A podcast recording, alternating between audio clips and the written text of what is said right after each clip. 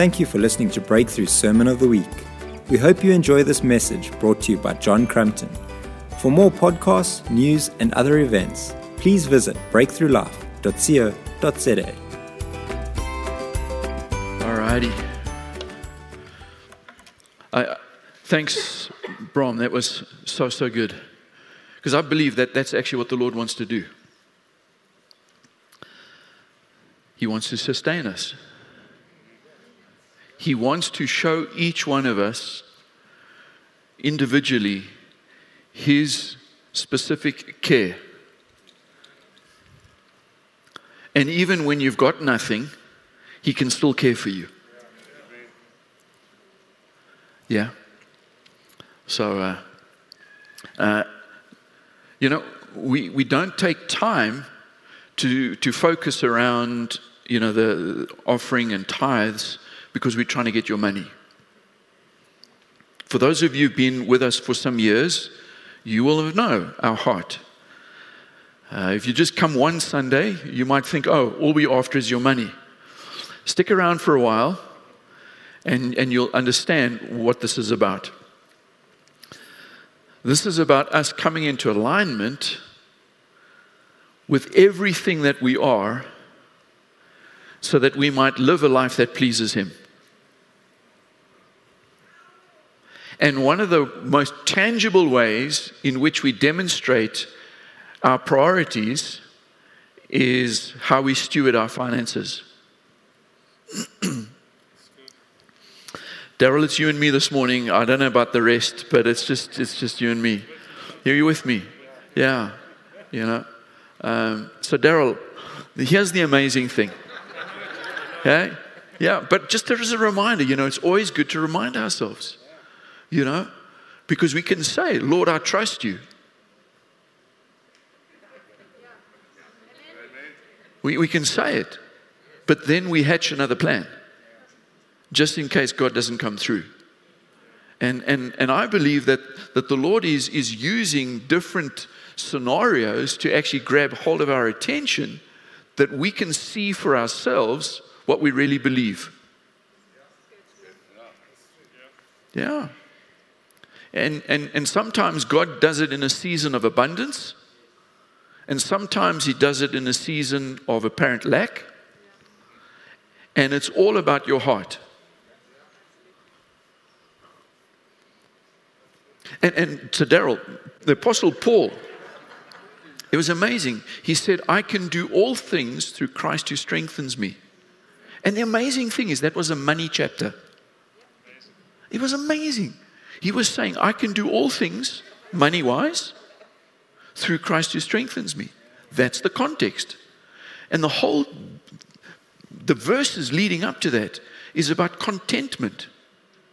And he's thanking the guys who sent him a, a gift. And he says, You know what, look, I'm not looking for more of your money. This would be a good time, Daryl, for me to say to the people, We are not looking for more of your money. The motive was not, Oh, I'm trying to manipulate you to give more money. That wasn't Paul's motive at all. He said, No, I'm looking that something's going to be credited to your account in heaven.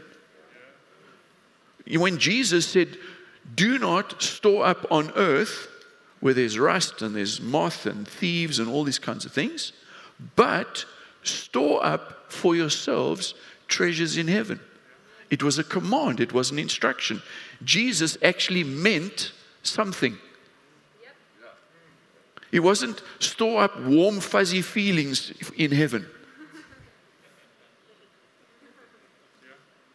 And so, Paul, in this whole thing of being content, He's talking about the gift, and he says, I'm not looking for more, but I'm looking that something is going to be credited to your account in heaven. Your treasures in heaven account. It's amazing. And so, through generosity, we're able to participate because we know God's character. That's the wonderful thing, Daryl. When we become like our Father, and we walk in his footsteps, we behave like him. He's a generous God. We become generous. We become like our Father. It's amazing. And so Daryl Paul got this thing. He did. He said, Listen, whether I've got plenty or whether I've got little, I have learned. I have been trained. God has trained me to become content, whether it's a lot or whether it's a little. It's all about the heart. Am I grateful? Amazing. Yeah.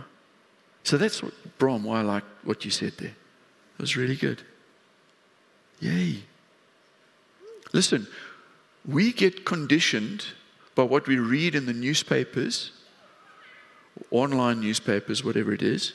We, we get conditioned by all these other, you know, bits of information around finance and wealth and all these kinds of things. Well, how about we get a kingdom perspective on our finances? Oh, we shouldn't talk about money in church. Really? Where did Jesus position, position himself in the temple? He went to the offering box and he starts making comments with the 12. Hey, see how much they put in? Hmm. wow, did you hear that? It was sounded like the jackpot. Clink, clink, clink, clink, clink, clink, clink, clink, clink, clink, clink. Don't be impressed by that. Jesus saw right through. This person was making a show of their giving. They took a little bit of money, turned it into lots of small little coins, so that the coins would make a lot of money when it got into the offering. That people would say, Wow, look how much has been given. And Jesus said, Listen, out of his vast wealth, it's not.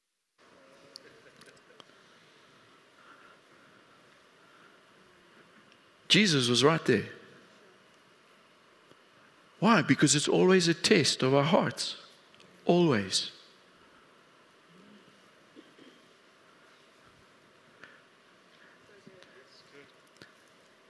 I know it's good. Because it's so, uh, so hard for people to actually grab a hold of this thing because of fear fear of lack, fear of being weird fear of what are they going to do with my money?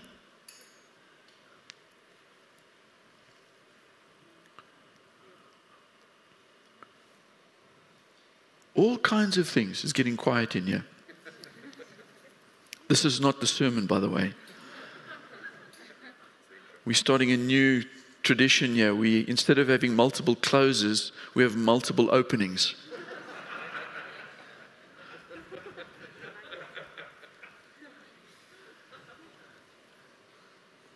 Always a test of the heart. Always a test.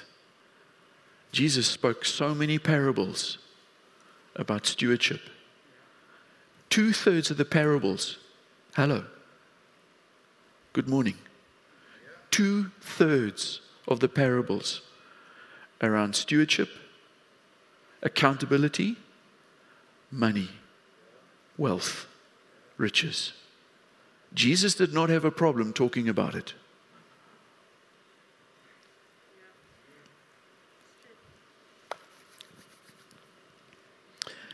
Here endeth the first opening.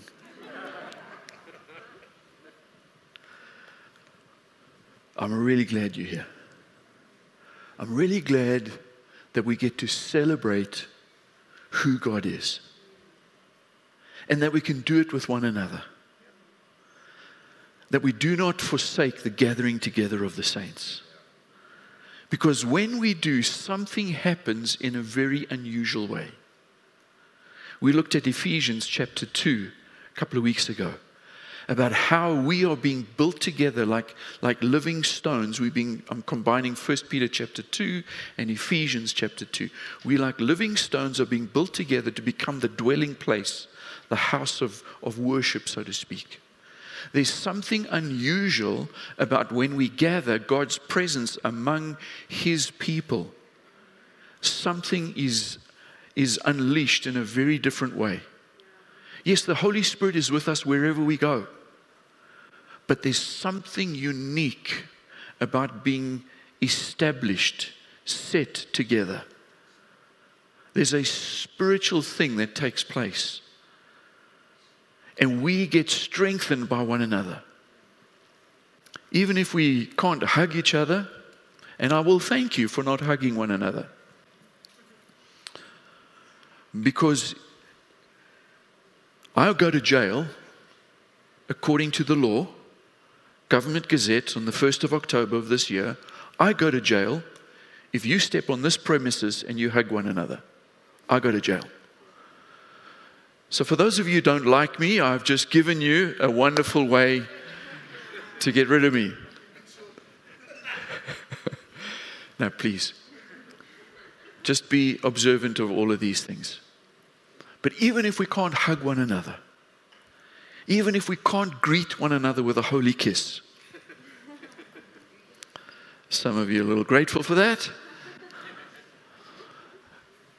But still, there's something that causes us to be strengthened by the Spirit when we gather with other people of faith.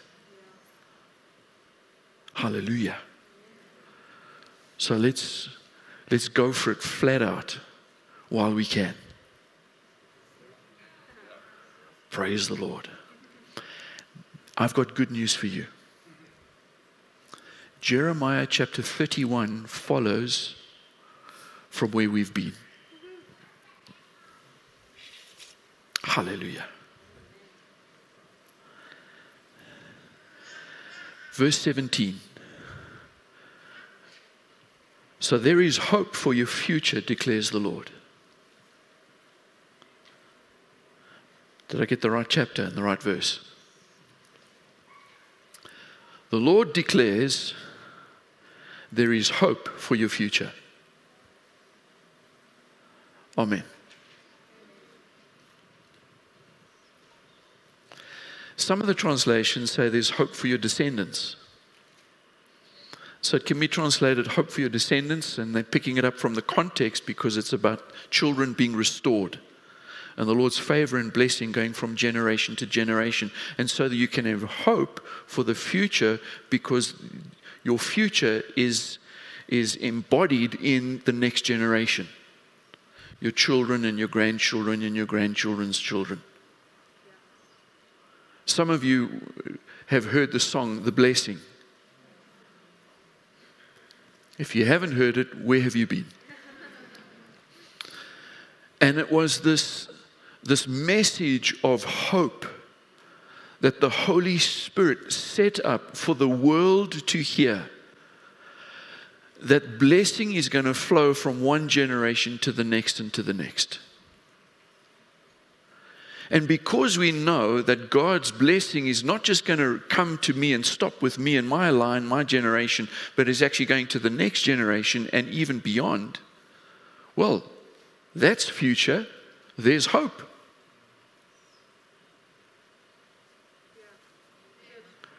And that song went around the world again and again, and, and so many different nations and churches and different groupings sang it in their own particular way and style.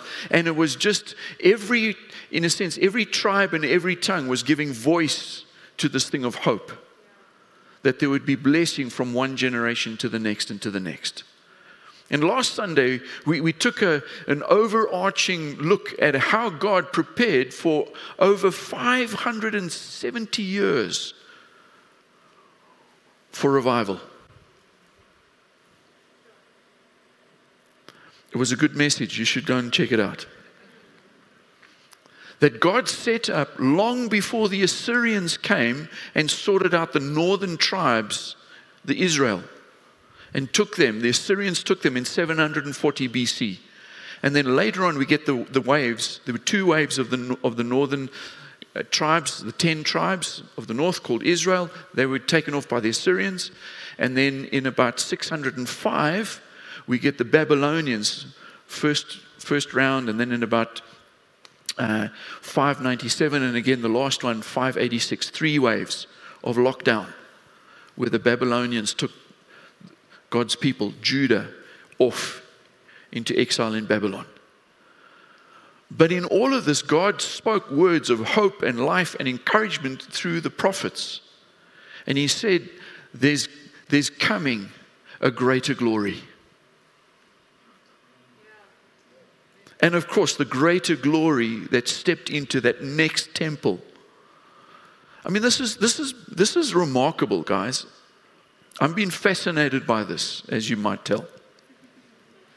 God sends prophetic words through Jeremiah and a bunch of others, and they're prophesying they're in Jerusalem. The temple is still standing, the palace is still standing, everything is there. And he's prophesying that there's going to be another glory that's going to come. There's going to be another wave. There's going to be a returning. There's going to be a rebuilding. The palace is going to stand again. Worship will come. And when Haggai eventually does come all those years later, he said, Guys, don't worry, even though the temple hadn't been built yet, just the foundation was there. He said, The glory of this second house, the latter house, will be greater than the glory of the former, the first house. God's house. And God came to his house. The first one in a cloud, Solomon's temple. Remember, we spoke about that. Some of you, I'm seeing new faces, and it's really good to see you. Thank you for joining us this morning. But to, just to catch you up, God moved in power when the first temple was inaugurated, dedicated in a sense. You'll notice we didn't dedicate Ben this morning, we presented him to the Lord. Because you know what happened to Samuel when Hannah dedicated him to the Lord? The priest had to look after Samuel for the rest of his days. Now, I'm done with kids right now, so I don't want any more. So not dedicating, presenting to the Lord as they did with Jesus. So, God's glory comes in the most phenomenal, powerful way. Solomon's temple it says that there was this cloud of his glory that filled the place. That sounds pretty supernatural. And it was so strong that the priests were on the floor. They could not stand. It sounds a little bit like a charismatic revival meeting.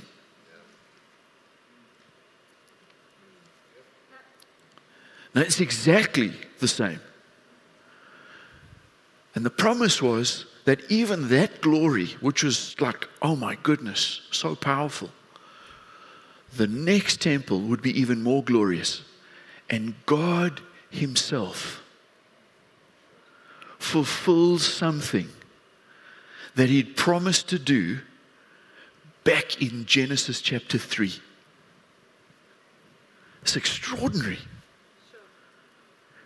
I don't know about you, but I'm loving the Bible. And I'm just loving all the nuances of what God is doing and how He sets things up and how He is never taken by surprise. Genesis chapter 1, chapter 2, God is walking, He's dwelling, He's tabernacling with Adam and Eve in the garden, and He gives to them a kingdom mandate. Be fruitful, multiply. Hallelujah. We were celebrating that this morning. And work and tend and have as many kids as you like. What? So you can all stay in the garden all squashed up?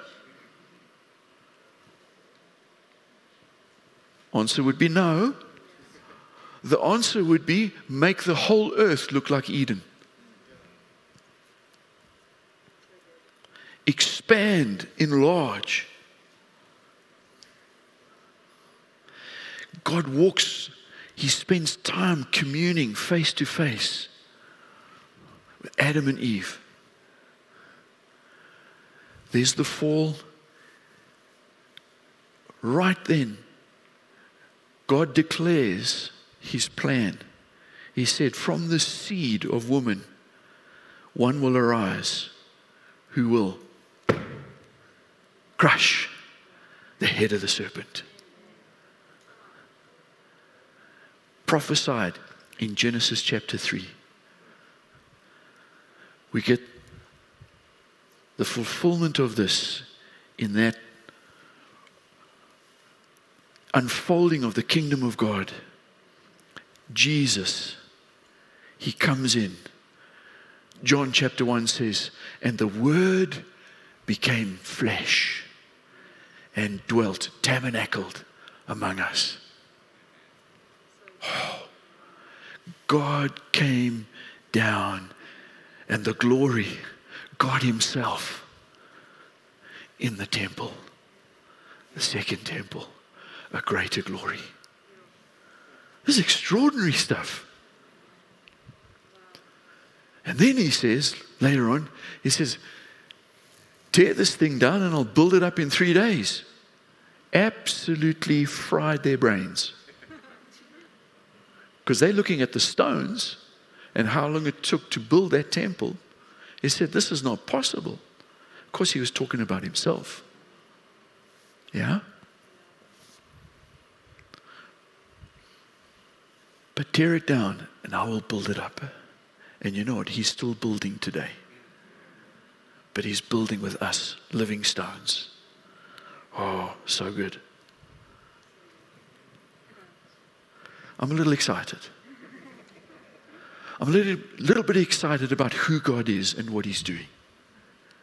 And how, as in the days when God's people were facing the rise and fall of nations, I promised I wouldn't say anything. But we are witnessing the rise and fall of nations, even this weekend.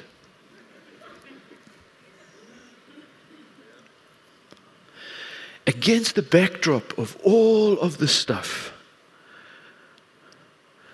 looking at the exile, looking at the warnings that God sent to his people and looking at the words of hope, life, encouragement, destiny, future, deliverance, restoration. All of these words were spoken when they were in a very difficult time. And I'm fascinated how the world is in a very difficult time. Pretty much the whole globe. And God's word still rings out with tremendous clarity, with life and hope to strengthen and encourage his people to hear what God says, hold on to it, feed themselves, be nourished by what God says, rather than feeding off toxic negativity. You are what you eat.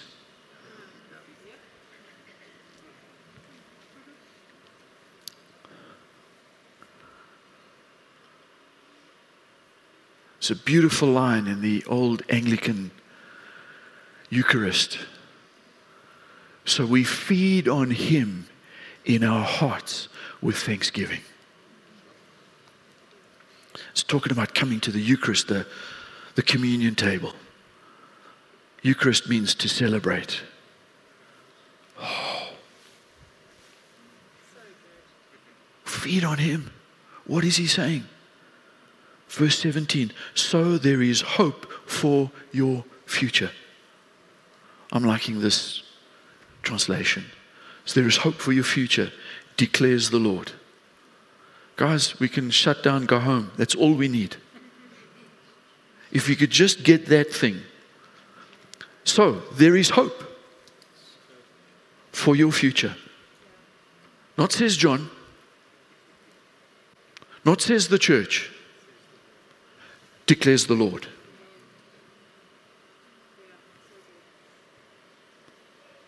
When did this message come?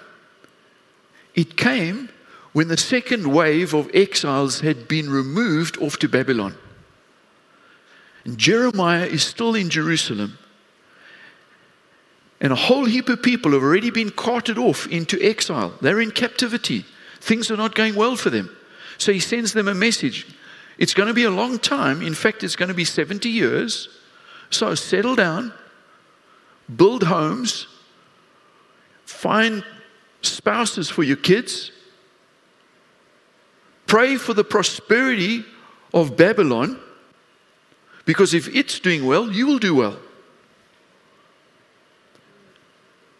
And I'm with you. That's his message. He's still stuck back in Jerusalem. And the Lord gives him words of life and hope and encouragement that are going to keep the people for 70 years. When we have a word from the Lord that zings on the inside, even if the circumstances are opposite, that word will sustain us. Daryl, that was a good word right there.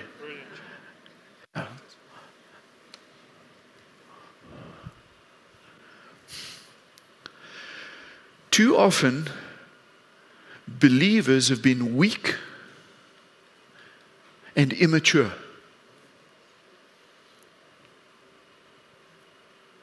Jesus told a parable. You might recall I mentioned it in one of the earlier phases of lockdown about the farmer sowing the seed. And some of it was in an area where thorns and thistles grew up and choked the word. It says the concerns and even the deceit of life choked the word.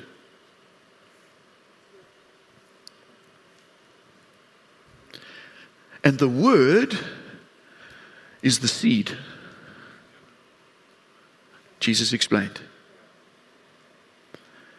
And when the word is in our hearts, it germinates, it takes root and begins to grow. Just be careful because there are thorns and there are thistles out there that would want to choke the word of God to you. Oh, what's happening to me? Did you see what's happening to the economy? Oh, did you see the unemployment rate? Oh, did you see who else stole the money? Who? All kinds of things that are concerns, thorns and thistles that would want to choke the word. These things will test you. And God's not afraid of you sitting for a test.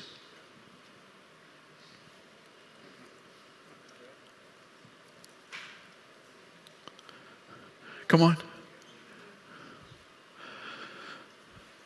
We've kind of in a humorous way, many times before, said, you know, we're sorry that this church is called Breakthru. In a humorous way. Because if it's called Breakthru, it means you're going to have to live up to the name, which means you're going to have to experience some breakthroughs. Which logically means there's some situations that require a breakthrough. Ooh, Meaning there's some thorns and thistles that you're going to have to face. But take heart, Jesus said, I've overcome. We are called to be overcomers. So when things get a little bit challenging, that's not the time to throw your hands in the air and say, God failed me. He didn't come through. This is no good. No. This is the time to hold on to His word. Lord, these things all around me do not come into alignment with what you've said, what you've promised, what you've planned and purposed. But, loved it, Daryl but I trust you. I'm not being led by my circumstances.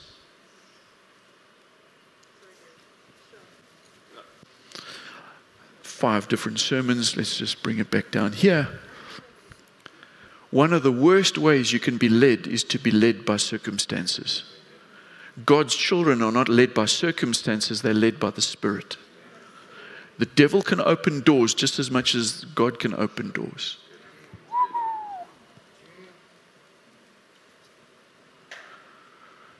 Not all circumstances are sent by God. That's for a hearing God kind of teaching, but we'll get to that another time.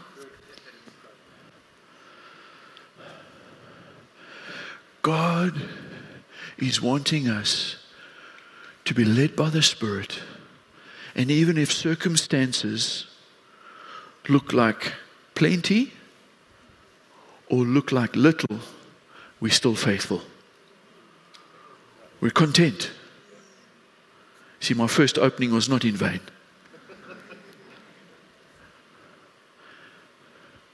Do I trust you? Do I give you my all? Not just when I'm singing the song, but actually, do I give you my all? Sometimes the Lord gives us opportunity to live out the things we said.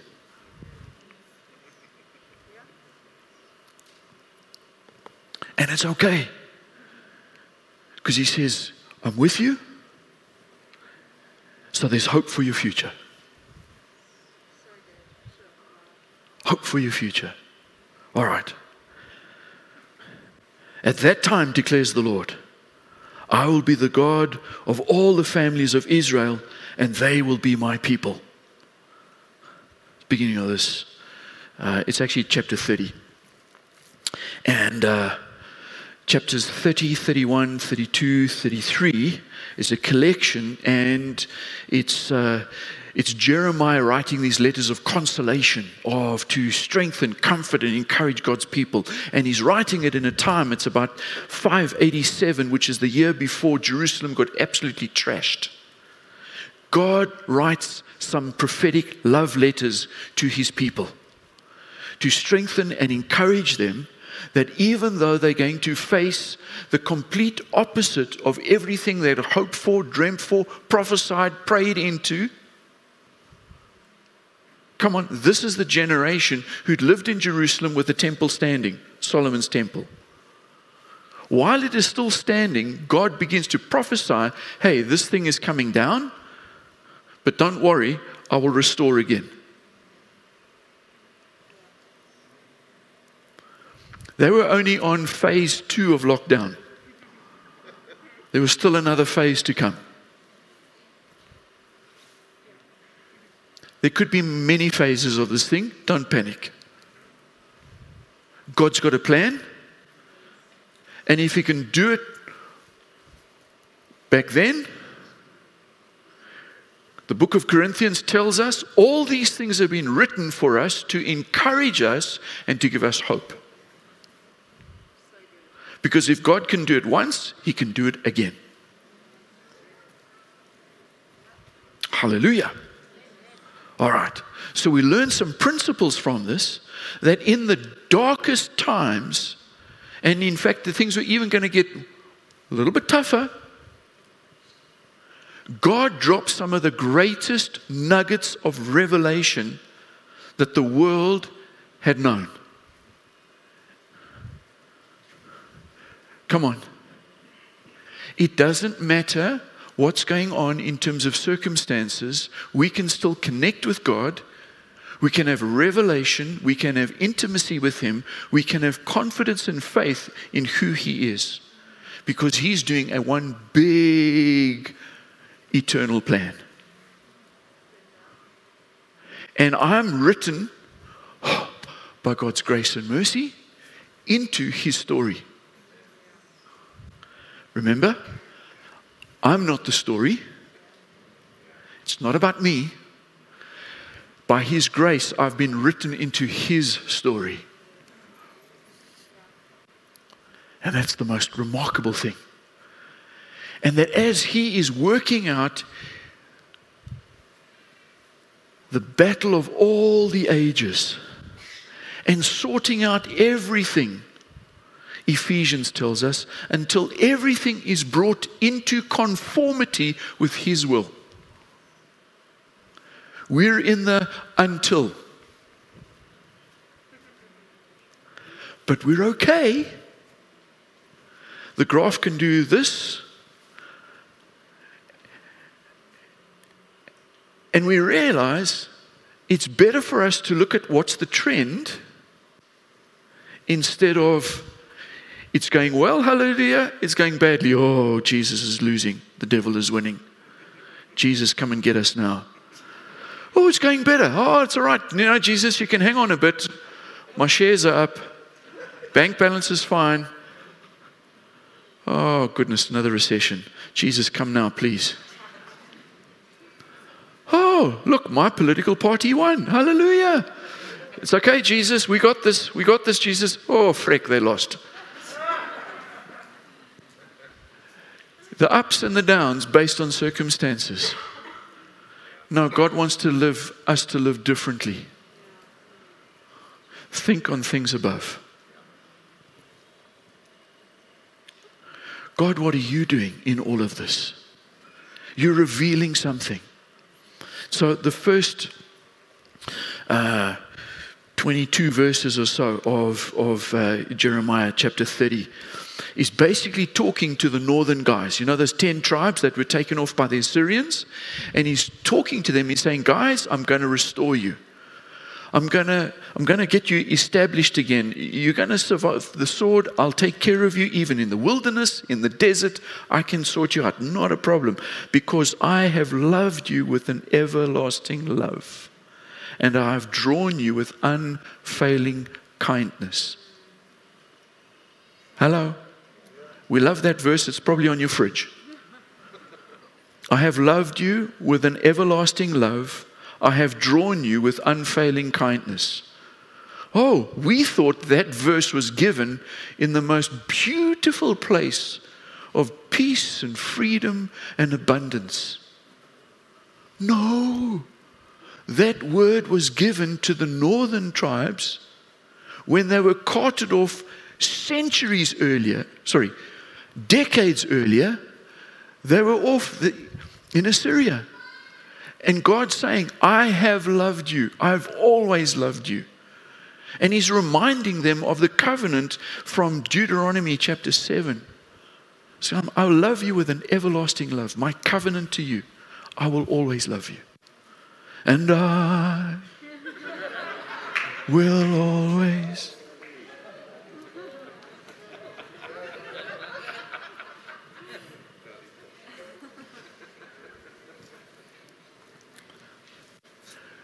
sometimes God's biggest, deepest, most powerful revelations come in the darkest of days. Man, I'm blown away by that.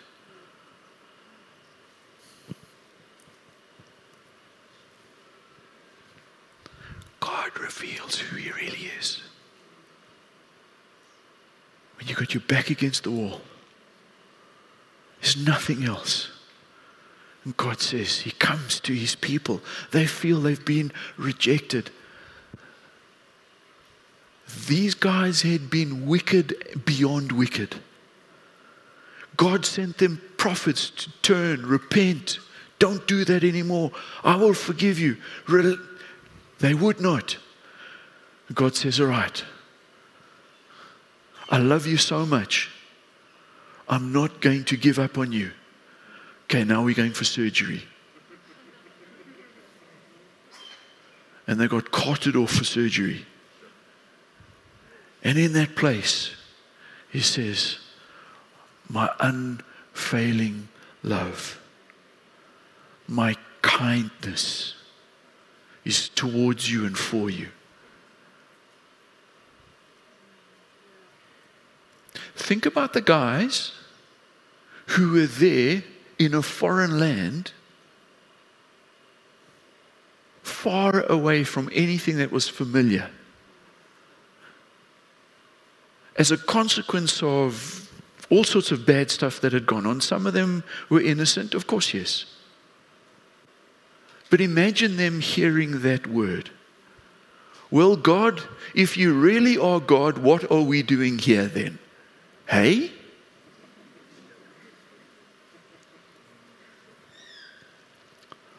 Of course, I'm only talking about those guys. I would never insinuate that any of us would ever think like that. God, it's not fair. Come on. I'm talking to me and us. Sometimes we, we, we, we temporarily get, get drawn away to think the way the world thinks. And then the Holy Spirit comes. He's so good. He's so kind. He says, Now, hang on, wait a minute. Let's, let's think this way.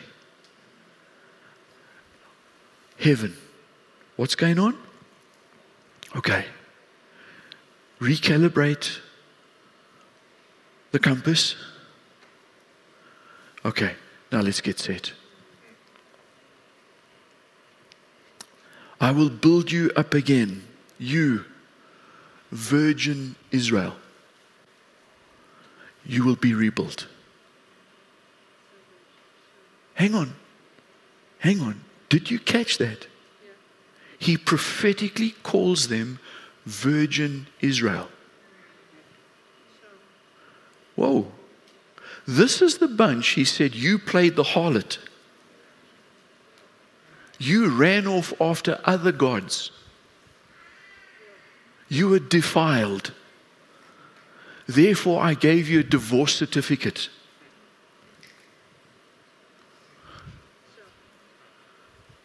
Right? Then he says, No, I'm giving you this name Virgin Israel. Talk about restoration.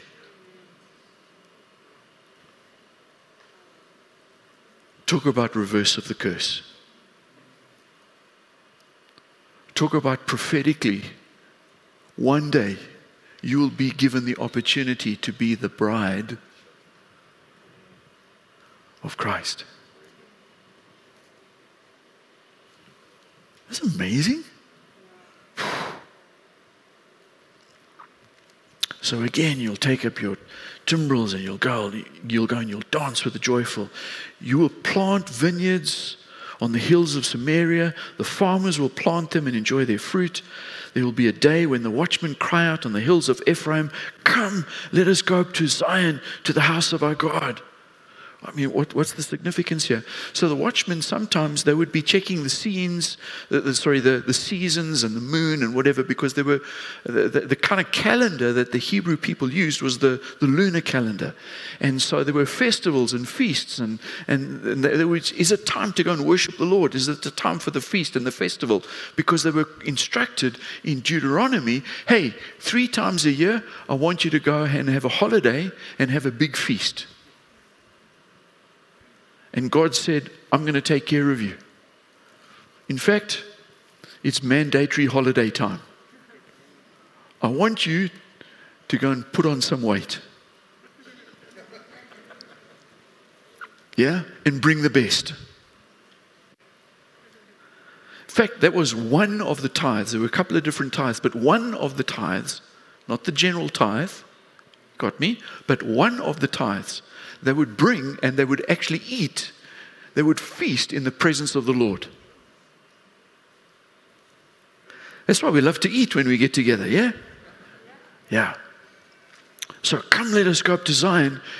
These guys had set up for themselves their own altar and their own place of worship. And they said, We don't actually have to go down to Zion, Jerusalem. We're going to do our own thing we will dis- determine how we will worship God.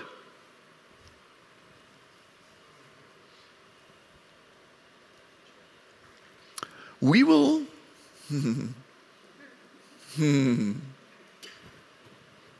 we will deconstruct church and we will now determine how we will worship God.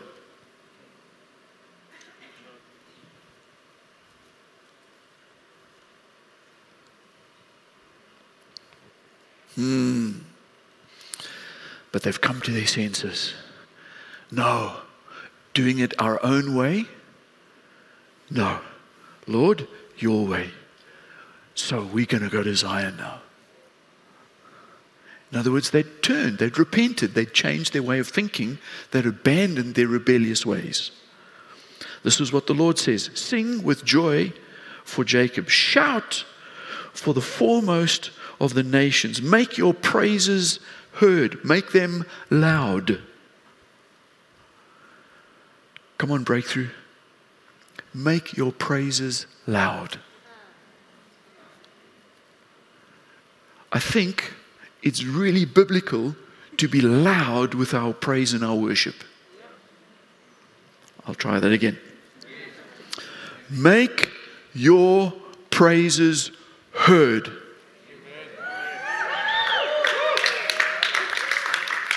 Mm. No, your opportunity was nine o'clock, guys. See, I will bring them from the land of the north and gather them from the ends of the earth. Among them will be the blind and the lame, expectant mothers and women in labor. A great throng will return. They will come with weeping. They, they will pray as I bring them back. And I will lead them beside streams of water on a level path where they will not stumble, because I am Israel's father and Ephraim is my firstborn. Okay? Once you were not a people, but now we are the people of God. This is the whole thing. We are God's children. We are His people. He is our Father. And He's saying, Listen, there was a time when I needed to send you off because you weren't acting like my children. But now I'm redeeming you and say, You are my children. I will be a father to you. And the lame will come. This is a bit like Isaiah 35, when they will come and they will rejoice the blind will see, the deaf will hear, the lame will leap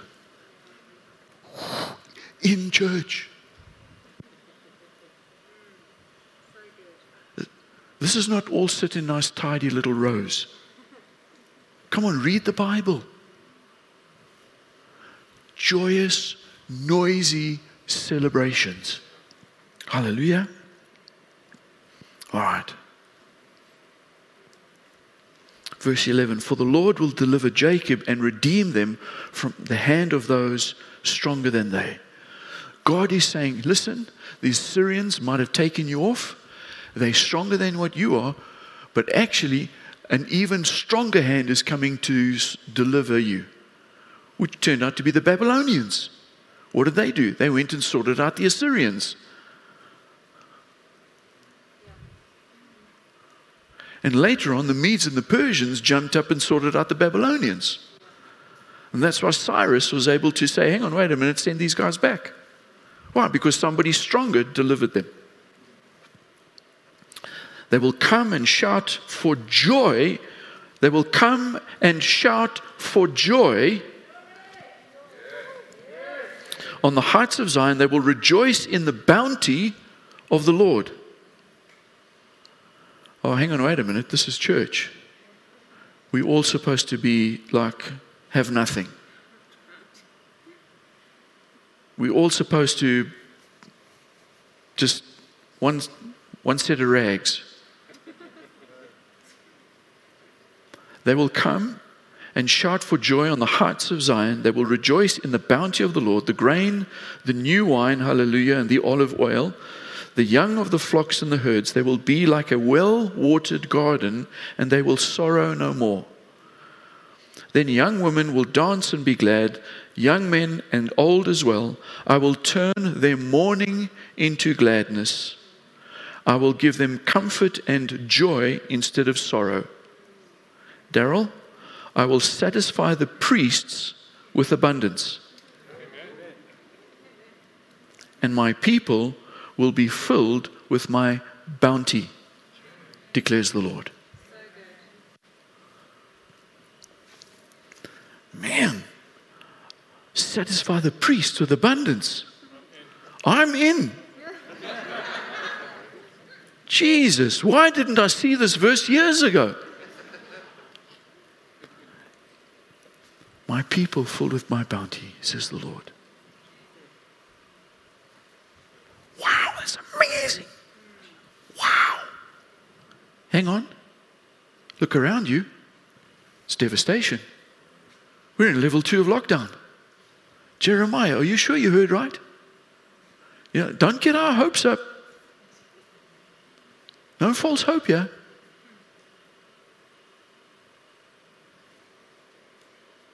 You know, I mean, you know, there's another wave coming. There's economic recession, depression. Jeremiah, are you sure?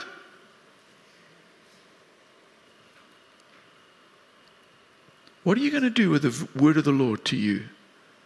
It says, I have plans for you to favor and prosper you.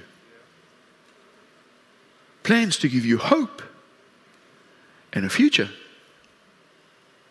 South Africa. What are you going to do with that word? Oh, that can't be for us. Why not? All the promises of God are yes and amen in Jesus. He says, If you turn to me, I will restore you. That's what this is all about. The whole point is let's turn to the Lord. Whether things are going well or very tough and challenging, let's turn to the Lord. And it's not about stuff. Things come, things go. Hey, you know, it's not about, I want to measure my spiritual maturity by all the things I have. That's a mistake that the old covenant people had.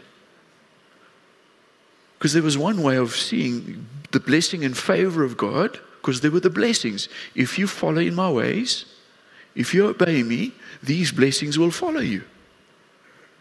These things will overtake you. Don't you love that? You're just minding your own business. Next thing, a bumper harvest overtakes you.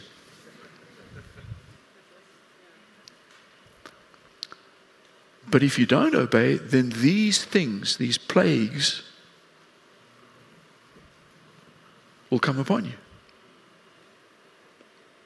So there was a misunderstanding that, oh, if somebody's got a lot, they've got to be blessed, must be righteous. That's why the psalmist got this quandary. How come the wicked are wealthy? This is not right. Shouldn't be this way. Okay, so let, please, it's not about stuff. It's about putting your hope in the Lord. Okay, let me try and do my first closing. Do you remember I said that in some of the darkest times, the Lord gives some of His most amazing revelation. All right. Verse 23 This is what the Lord Almighty says, the God of Israel. That's what he says. When I bring them back from captivity, an alternative translation is restore their fortunes. This is in the Bible, guys. God's saying there's coming a time of restoring. The people in the land of Judah and in the towns will once again use these words The Lord bless you, you prosperous city, you sacred mountain. People will live together. Weren't we just singing and declaring that this morning? In Judah and all its towns, farmers and those who move about with their flocks, I will refresh the weary and satisfy the faint. This is a promise. I will refresh the weary. If you're feeling a little bit weary, the end of a very difficult year, 2020, it wasn't quite the way we thought it was going to be. We knew it was going to be a hinge year. The Lord told us that. Remember? It's going to be a hinge year. Yeah? The Lord said, I'm going to um, expand and enlarge the kingdom. There's going to be double portion. And this decade is going to see some remarkable things. Right? Well, that's still happening because the decade is still on. Personally, I believe the Lord is setting us up by removing all kinds of other things that we might get refocused, that we're actually at that next level to be able to receive all that He wants. Early on in lockdown, we had this little sort of code kind of talk. And this thing of reset, you've heard that word a lot, right? In business, there's going to be a reset. Nations are going to be reset. We call about the rise and fall of nations, all these different things. Systems of this world come crashing down that only the kingdom, eternal things, things that remain, will stand. Yeah? So we don't put our hope and our trust in all these things. One of the things that we felt the Lord was doing was that He was positioning His people to rise and shine. And so we said, listen, if one of our business guys was in the business of manufacturing fax machines and your business was now failing, we'll join you in a little prayer meeting as you take out a silver bullet and kill that thing. Because the age of fax machines is gone let that business die. Don't try and keep something that belongs to a previous era and try and ask God to bless it so that you can carry it into the next era where there will be no use for it. Actually, this thing of reset has been brilliant so that some things and, and you know, whatever, things that need to be cut off can be left behind so that you're unencumbered to move into the next thing, so that you can receive the double portion. So we look back at this year, look eh, in 2030, when we look back at this decade, we're going to look back and say, man, we didn't understand what was going on in 2020 at the time, but now that we look back, we're so grateful that there was such a reset we were able to get a new focus and move in a new direction. And we would never have been able to step into what God has got for us if we hadn't gone through that. That's a good word right there.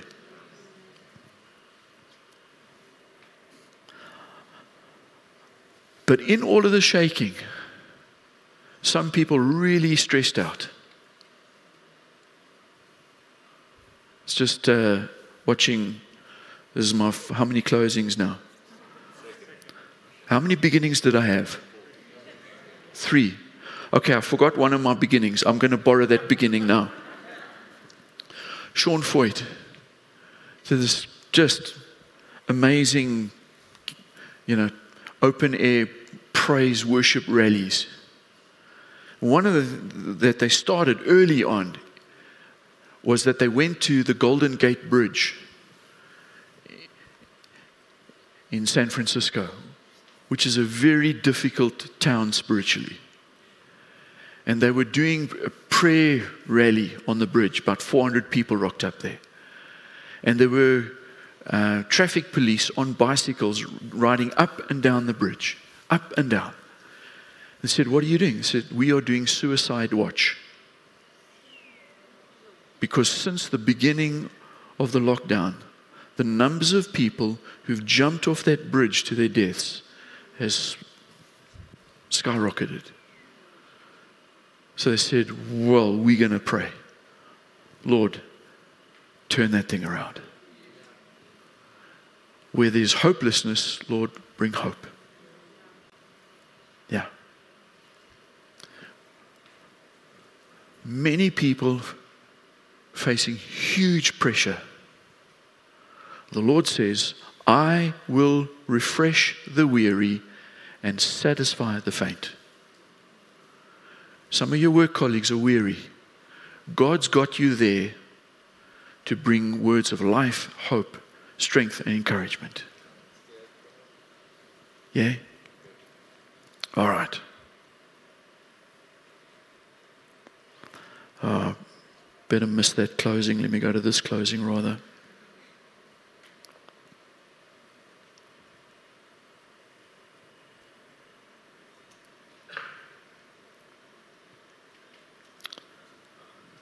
The days are coming, declares the Lord, when I will cut a new covenant with the people of Israel, with the people of Judah. This is verse 31, yeah.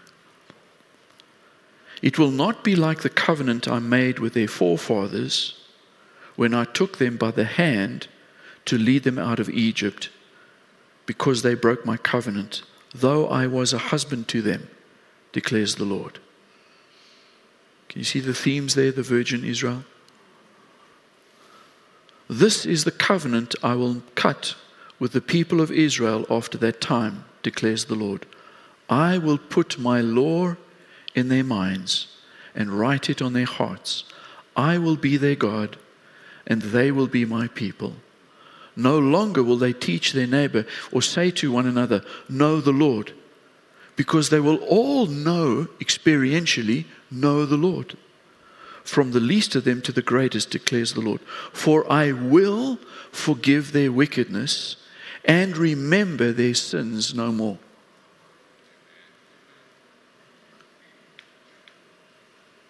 One of the greatest prophecies about what Jesus would do in coming and being the initiator of the new covenant one of the highest points of revelation of God's plans and purposes in the earth.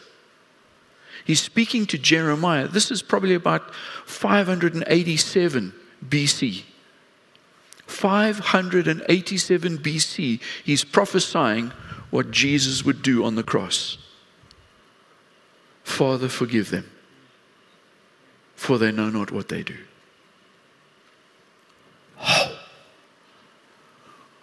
When did this time of enormous, an Everest type mountaintop revelation of God's plans and purposes, did it come in a time of great revival, prosperity, ease, and abundance? No. It came in the midst of the most difficult days